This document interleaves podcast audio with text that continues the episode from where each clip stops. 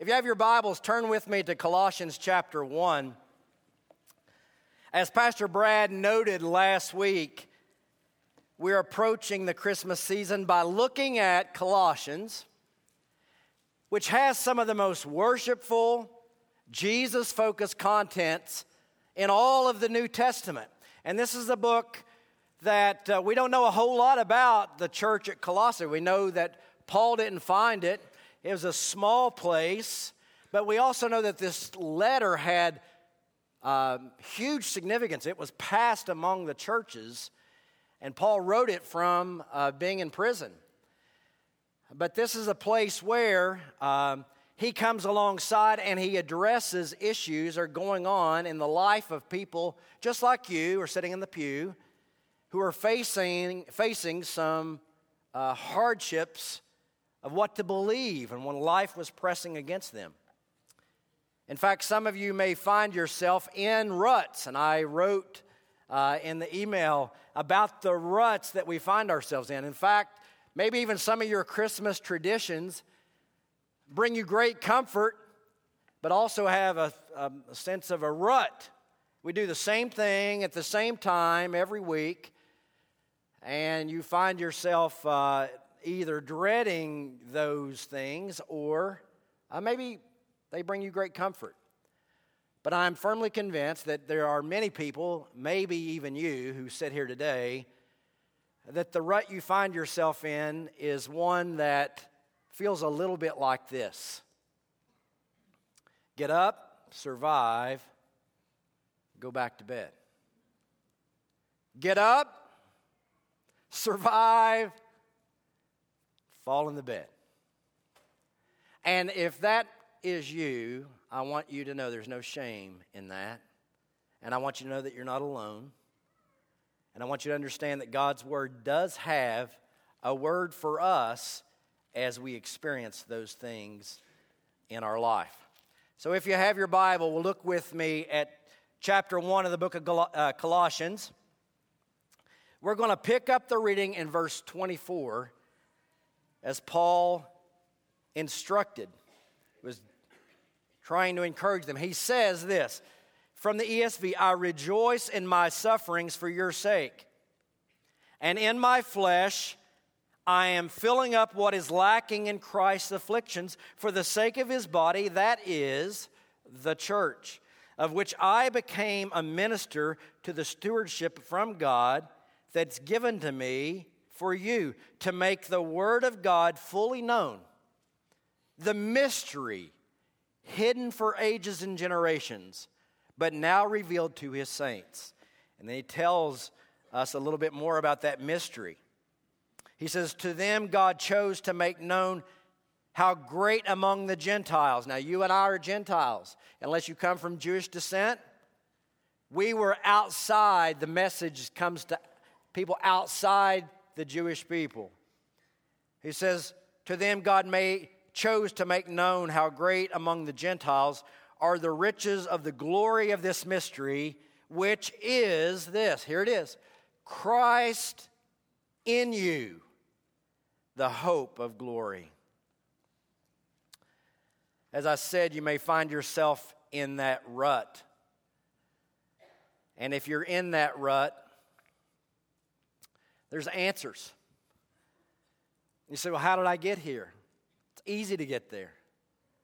It's easy for any of us, no matter how faithful you might be as a follower of Jesus Christ, you find yourself in ruts because as life presses against us,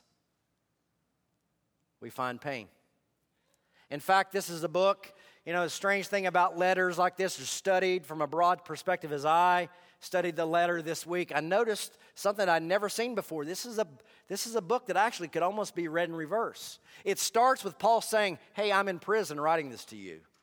And he backs up from there and he encourages believers to understand a few key things. One of those things is this you have purpose going on in your life and you're in a culture that presses against that purpose. Paul understood that there were arguments that were going to occur. In fact, he refers to that in chapter 2. If you have your Bible, look, I'll show you what he's talking about. Chapter 2, verse 4, Paul said this I say this, and what he's what he's saying there is everything he said in chapter 1 in chapter 2 verse 4 he says i say this so that you may not be deluded with plausible arguments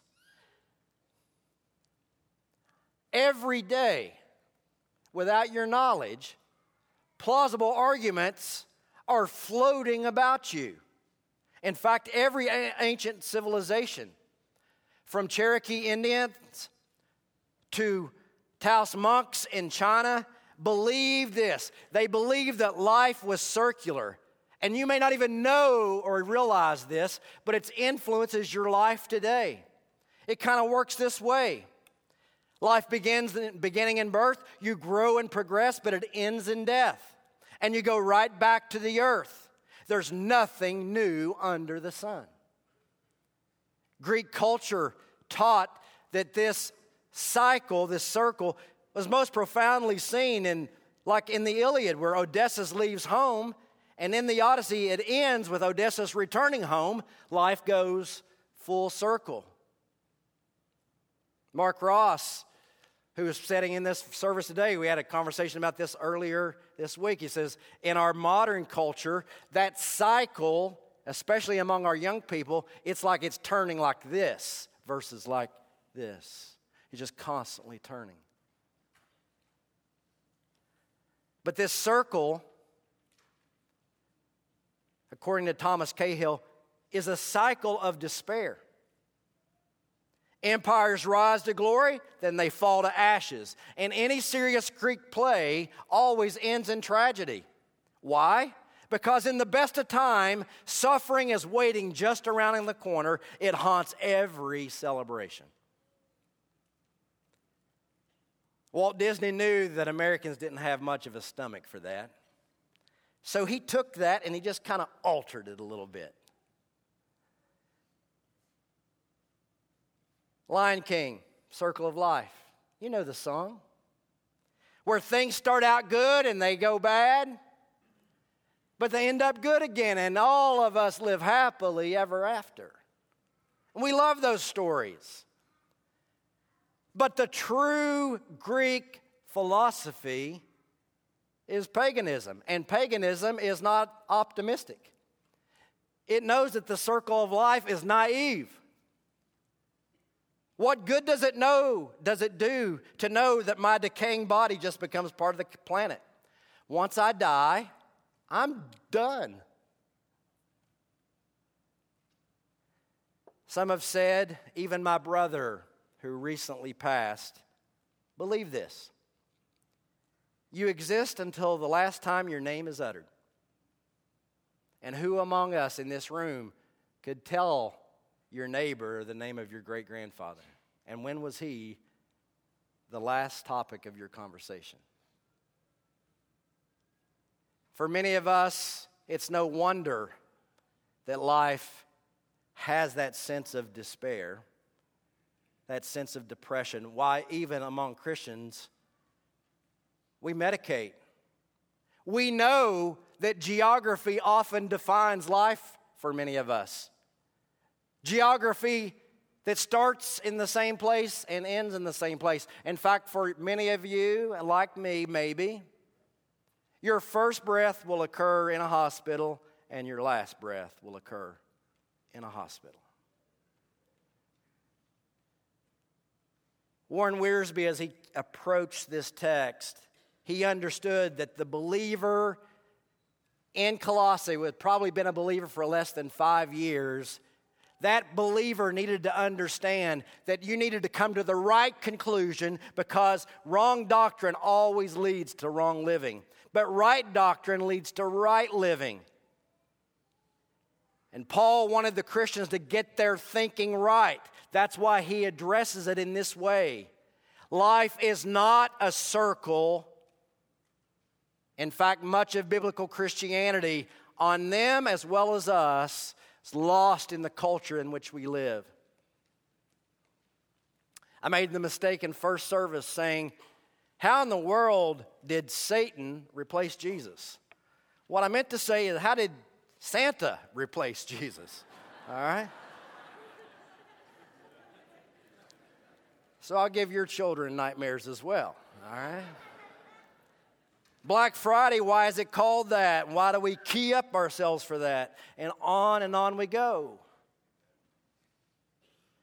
Can you imagine your life if I asked you to picture it as that your life consists of painting a wall? All of us painting a wall, a singular wall. Can you imagine coming to the end of your life and suddenly it dawns on you I'm painting the wrong wall. And I've been doing it my whole life. And that's often what we find. All the years we paint the wrong wall, we contextualize and domesticate the message of Christ. And believers, well meaning ones, find themselves in a rut and they don't quite know how to get out of it.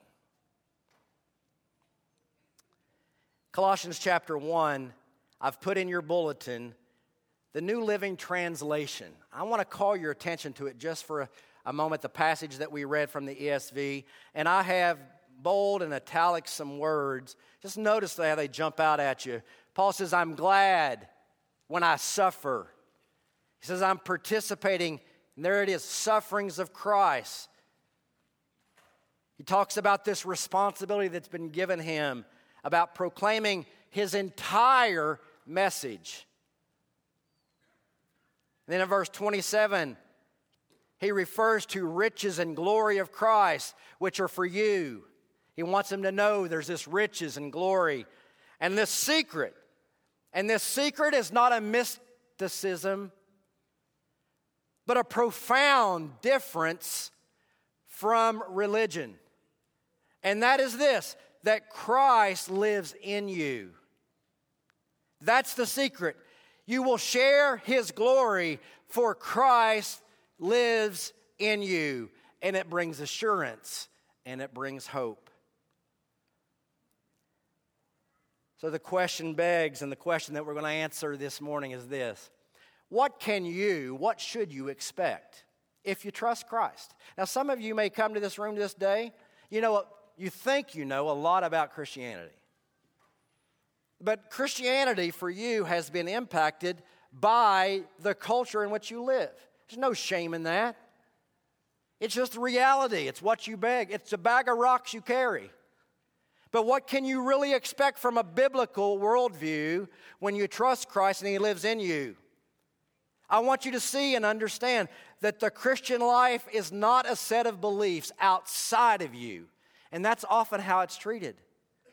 But it's the very presence of Jesus within you. Christianity is more than propositional claims of mental assent, but the very living presence of Jesus Christ so that life is viewed differently than the world around you. You really were meant to live differently. You say, Well, Brian, I don't want to live differently. Well, I would beg you to consider this. If life presses on you and you're hurting, the question would be how's that working out? The claim of Christ on our life gives us something that you need to understand as you approach the Christmas season, as you look at what Jesus offers. Understand this your life has eternal purpose. Your life is not just a circle where you come out of the womb, dig out for your life the best that you can, and hopefully make an impact and die. And the last time your name is uttered, you're done. Your life has eternal purpose. Jesus said in Matthew chapter 5, verses 14 and following, in the, in the Sermon on the Mount, he says, You are the light of the world.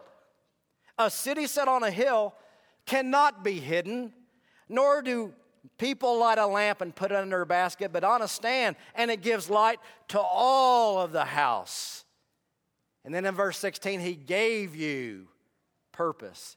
He says, in the same way, Let your light so shine before others that they may see your good works and give glory to your Father who is in heaven.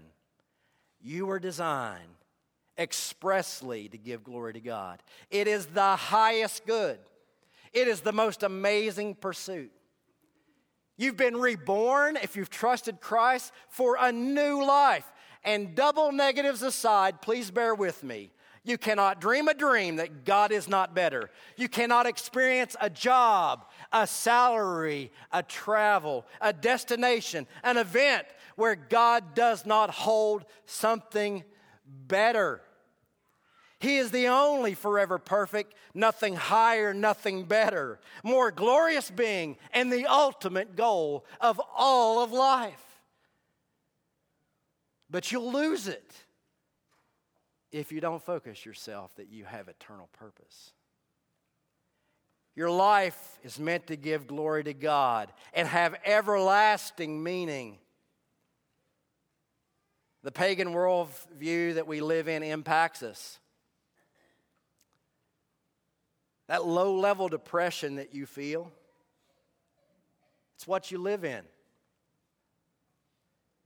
We medicate, we pursue things, even believers do.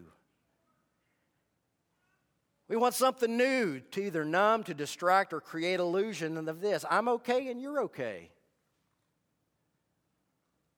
In fact, one of the most popular self help books, I think it was Wayne Dyer that wrote it I'm okay, you're okay that delusion.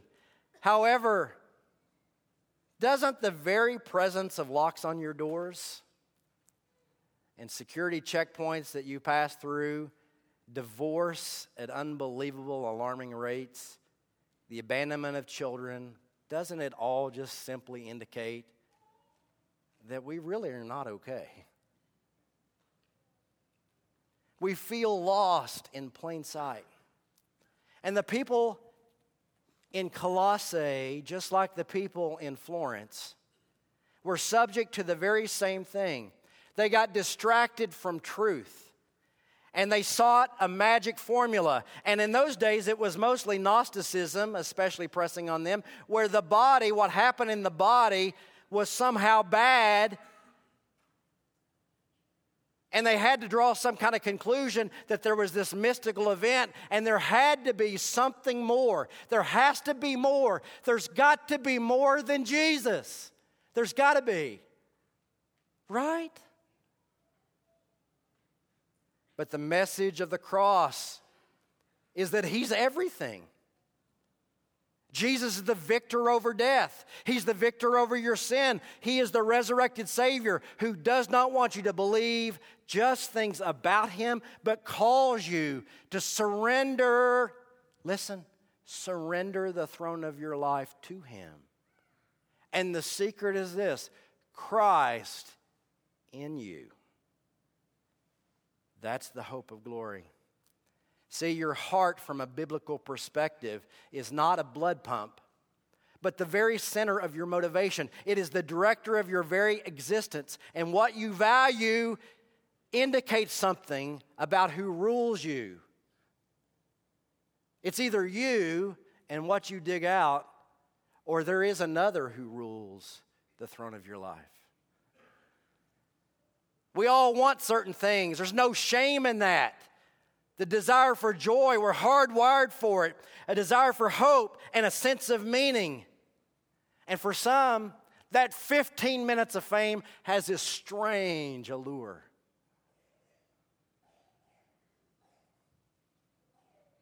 But we live with the little thought of the reality is that we're all eventually going to die. And so we look for things in the here and now to solve the issues. But Jesus lived with singular purpose. He lived to glorify God. The scripture says in the book of Hebrews, look to Jesus. He's the founder and perfecter of our faith, who for the joy that was set before him endured the cross, despising the shame, and is seated at the right hand of God. That singular purpose does not insulate you from suffering, but gives you fresh look on it.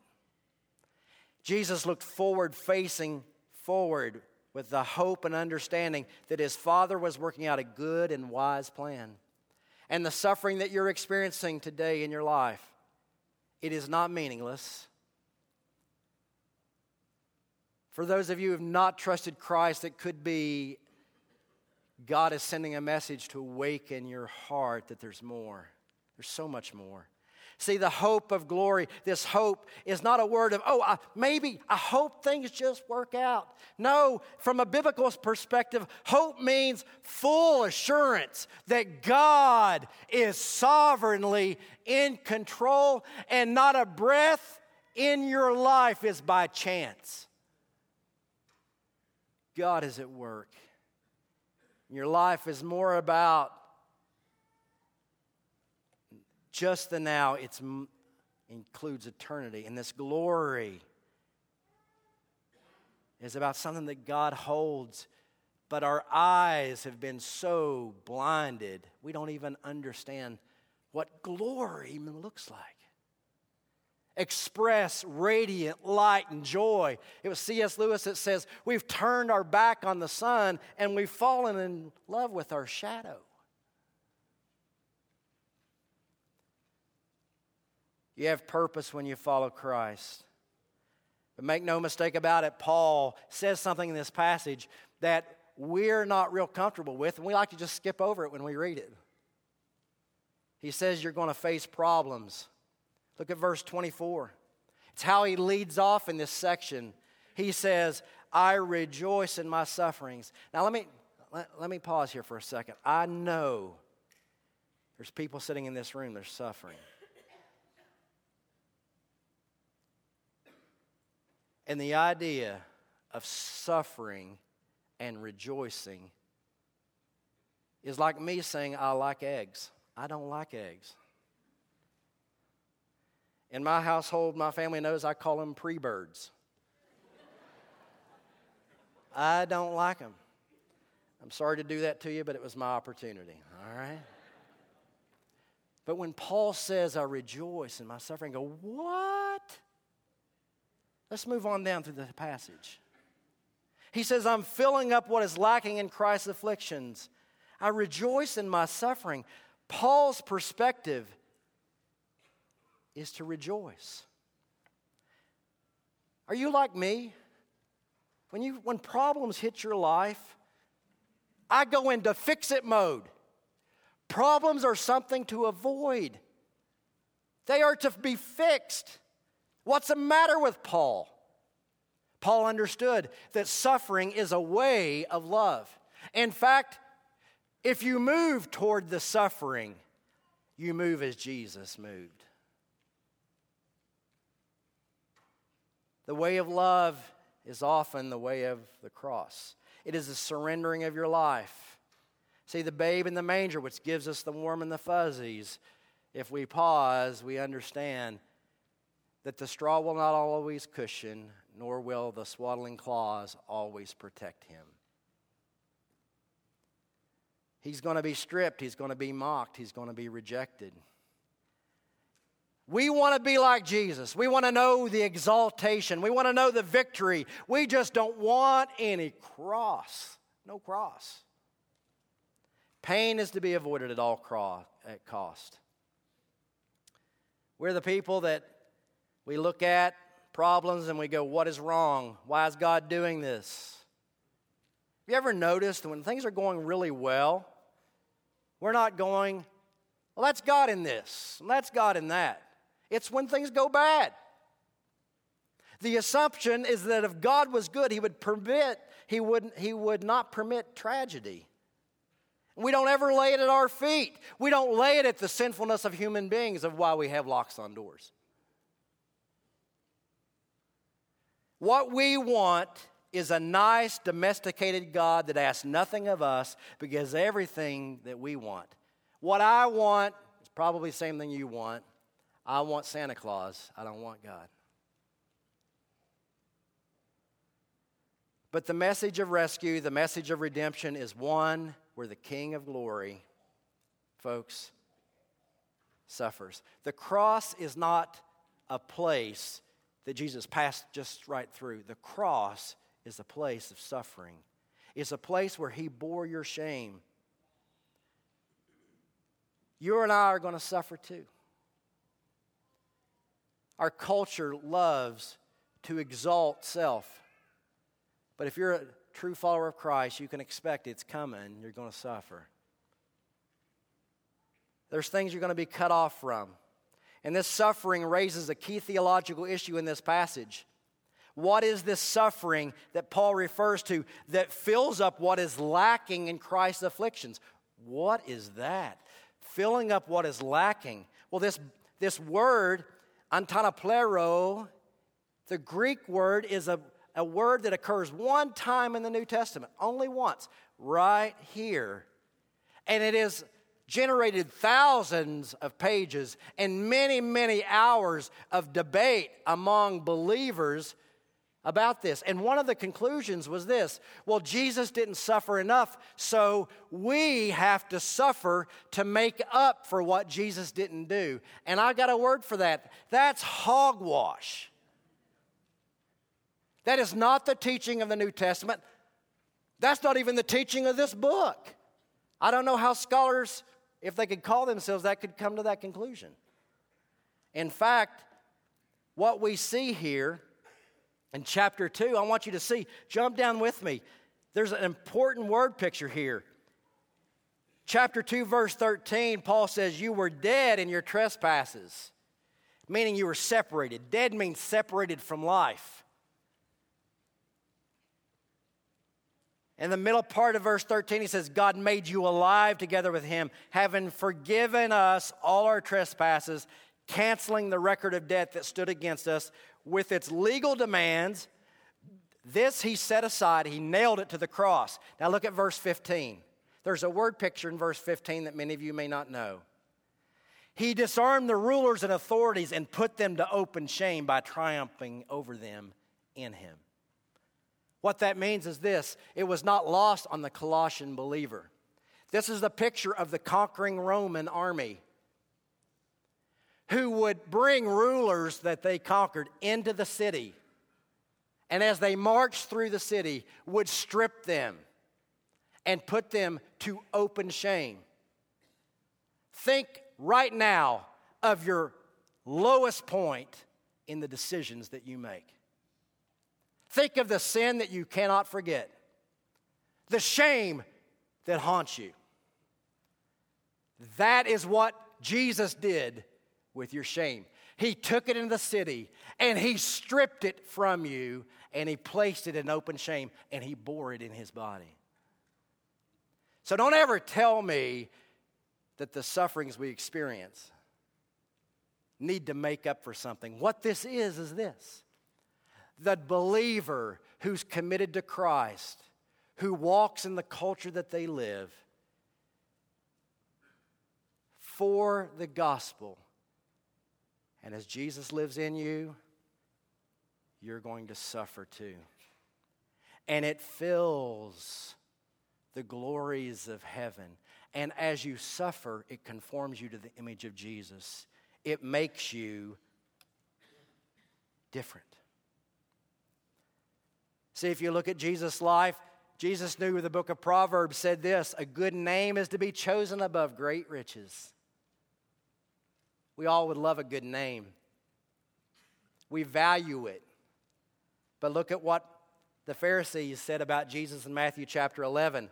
They said, Look at him, a glutton and a drunkard. He's a friend of tax collectors and sinners. Not exactly a good name. The rejection, the ridicule, the out of place that you feel, the sacrifices that you make are not that you're out of order, but actually, if you trust Christ, you're just normal. If you're not experiencing the good life now, somehow when you believe that we've done something wrong, the reality is, is that you may just be experiencing very much what Jesus experienced. Do you move towards suffering? Do you? The cross calls you to sacrifice to move toward it. And every day you're going to make a choice. Are you going to exalt yourself You're going to exalt Christ. What's going to define you? See, I'm really good. I don't know about you, but I'm really good at des- domesticating Christianity. But Paul was not have any of that. I want it nice and clean. I want it without crosses, and I want it without shame and without hardship. But if you follow Christ, if you've not suffered, you will. If you're a true follower of Christ, you can expect it, and there's nothing wrong with you. Are you going to have the courage to stand, the confidence to speak? Will you? And you know this you can not only have purpose, not only are you going to f- experience the problems, but you can experience peace and joy as you go through it. In fact, that's what Paul's talking about. He says, I don't want you to miss this. He says, even when you suffer. Now, this should be clearly evident to any thinking believer. When you commit your life to Christ, your world begins to narrow. Young people who sit in this room, we don't talk about this a lot, but I want you to understand something. You, want, you wonder what's wrong with you, why you can't find that mate, why you can't find that pick of the litter. You've chosen to follow Jesus. And as you do, your world narrows. The reason why that promotion has not come through may be very much because your coworkers, your supervisors look at you and they know that you will not walk the fine line between profit and following Christ. You're going to follow Christ. You're going to put people before policies. You're going to follow Jesus. You're going to take a stand. And when you are around people who do not follow Christ, you stick out. That's not your view to stick out to cause shame to anyone else, but just that the devotion to Christ is evident in your life. Your world begins to narrow. What about that mate that does not come? What about that promotion, that break, the things that you always wanted? The question that begs is Are you willing to submit and Christ asks you? Will you sit on the throne of your life or will you allow me to run your life? You may say, Brian, let's be honest, I can't imagine that. What about my rights? What about me? I would get lost if I married someone who is a follower of Jesus and, and they suddenly don't always act right. I would get lost. I, I, I, I can't stand to get abused. No one looks out for me but me. This is where, this is where we are wrong. That's a teaching of the culture, it is not a teaching of Scripture. Jesus taught the way you find your life is what? You lose it. It's an upside down kingdom. Jesus said to his disciples, If anyone would come after me, let him, don't miss it, deny himself. Deny sitting on the throne of your life all the time, calling all the shots. For whoever would lose his life will what? Find it. And some of you wondering what is the meaning of life? Why are things not working out? Is God is narrowing your world to show you that the life you really always wanted is found in Him and nowhere else. In fact, Paul knew it. He said, The kingdom of God, that's the ruler of God, rulership of God, is not a matter of eating and drinking. He's not talking about going out to a fine dinner and getting drunk. He's talking about just daily life. It's not the, he says it's not the daily grind, it's not the rut, it's not the eating and drinking, but righteousness and peace and joy and the Holy Spirit. When Christ is on the scene, there's joy, even when you suffer, even when you sacrifice and when you surrender to the King. William Knight said it as good as any modern man. He said, Joy is the flag that flies high from the castle of my heart for the king is in residence there. Do you know that? Do you know what that means? There certainly was a time in my life where joy did not exemplify me in any way. And I want you to listen to me. Please hear this.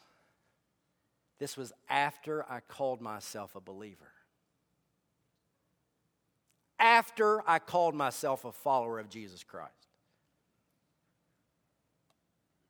Years I lacked joy. My family took the brunt of it.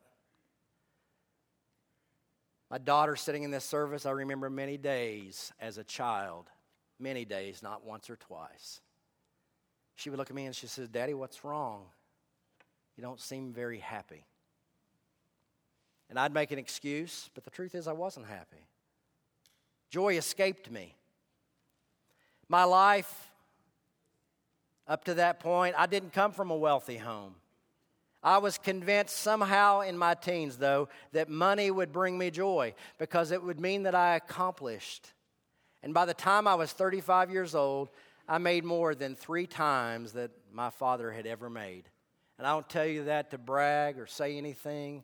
Some of you may know this as well. I'm just telling you the facts.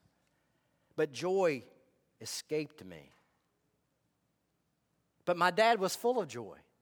What did he know that I didn't know? And it was probably seen as, as good as any day. And one March day, many years ago, I went to the bank with a personal handwritten check from the owner of the company I worked for for going above and beyond for things. And that check had several digits on it. And I stood in front of a teller and I handed it across and I went that day in a ball cap and sweats. And she looked back at me and she said, Can you wait here just for a second? She went and got the bank manager and they came, came around. He looked at me. He said, Sir, can I see some ID? I gave him my ID. And I was beginning to sense something's up here. So he asked me to come into his office. He closed the door and he literally said to me, Where did you get this check? I told him. He said, okay. He said, I'm to, ha- I'll, we'll deposit it, but I want you to understand this is not normal, and there's going to be a hold on this check. Now, this is where the story gets interesting. This is where the story has a teaching point. I did not leave that bank that day so thankful for all that God had provided. You know how I left that bank that day? Upset that what was rightfully mine was not acknowledged. That's called pride, folks.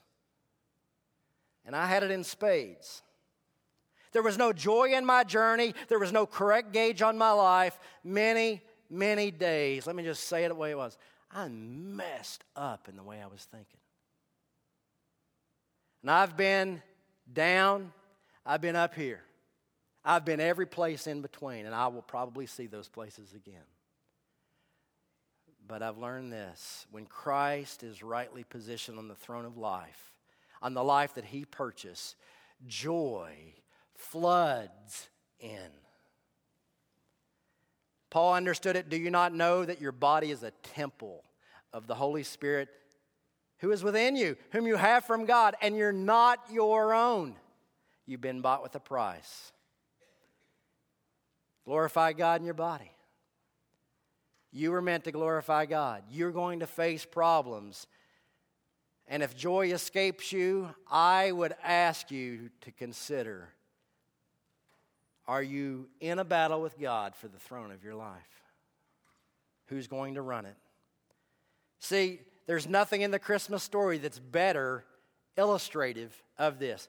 That there are wise men, smart men, intelligent men men of means who travel with gifts and show up, and they are the PhDs of their day. And what are they doing? They are falling down and worshiping. And joy flooded over them. Is that evident in your life? Is your life evident of that? You say, Well, Brian, I'm, I'm not sure. How does that work? Well, in context of, of this teaching, and when Paul says, Christ in you, the hope of glory, he is pointing to a very specific thing that your life is not circular. Your life is not starting digging as much as you can and at the end of end dying and going back in the earth. He is saying that your life is actually more like a J, where you're starting at the top of the little flip and you begin and you move through life and you die. But you head where? Up out of the grave. That Christ in you is the hope of glory. In fact, Paul, this was such a part of his argument in 1 Corinthians 15. If you are a believer, if you have no religious background, whatever you may be, I hope you know this. 1 Corinthians 15 says this. Paul says this If we hope in Christ only in this life, we're all men to be pitied. He's saying this if, if following Jesus is just about the here and now, it's a joke. It is a huge joke that Christianity is a joke if Jesus is not raised. But if Jesus is raised, no matter what is going on in your life, no matter how life is pressing against you, it is not the final curtain call for you. Life is so much more. You are built for eternity. And the, the, the Christ that came out of the grave comes out of the grave in you, with you. Glory awaits you. Your life is not a vapor. You will resurrect as the resurrected King resurrected in glory, in shining splendor, to give honor to Him. And no matter what's going on in your life right now, Paul wanted your focus to understand that whatever's going on, the suffering, the shame, the rejection, the narrowing of your life, there's a secret it's Christ in you. And He's in you. And He can live through you wherever you are right now. And He knows how to lead you through whatever you're facing. For some of us, we don't really understand what that means because we've so domesticated our faith. Stanford Kelly was a missionary to Haiti. I heard the story about a thanks and a Thanksgiving festival that they were having, where the people who attended the church were invited to bring a love offering. Well, an envelope came that was opened, and it was from a man by the name of Edmund, a Haitian man, and it contained $13 cash. And for you and I, that may not seem like a lot, but at that time, it was about three months' worth of income. Equivalent in today's dollars, about $18,000 cash. Stanford said he looked around for Edmund that day, but he could not see him. He was dumbfounded. And he went and he found him in the village later, and he pressed him for an explanation. Where did the money come from? Thank you. What? What's going on? How did you do this? He found out that Edmund had sold his horse in order to give the $13 to God and for the gospel. But why hadn't he come to the festival? Edmund hesitated, but he, he finally gave an answer. Finally, Edmund said, I didn't have a shirt to wear. When I asked Brad to come, ask our worship team, when Christ lives in you, it compels you to do things that you would not normally do, to focus yourself in ways that you would not normally focus, to see life from a backdrop, a perspective that your life is not your own. And the frustration that goes on within is often because you're battling for the throne room. You're battling for for whom will you live? Will you live your life in a circular? You live your life looking as a J. Many of us would just prefer not think about all those things. We'd rather just go to Fiji. I've always wanted to go to Fiji. I didn't know much about Fiji until I read a little bit about James Calvert. James Calvert lived in the 1800s. Fiji was overrun with cannibals. And Calvert went there as a missionary to the cannibals. And as they arrived near the island, the ship captain looked at him and they said to him, You're going to lose your life and the life of those that came with you if you go among those savages. To which Calvert replied, We died before we came here.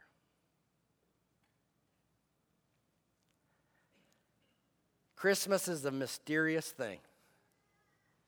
We can get lost in this culture, but it truly is mysterious. Christmas is a mysterious thing. It's more than paper and packages tied up in string. It's more than a babe in a manger, a story that we tell. It's Jesus, the living Savior, who rescues from hell.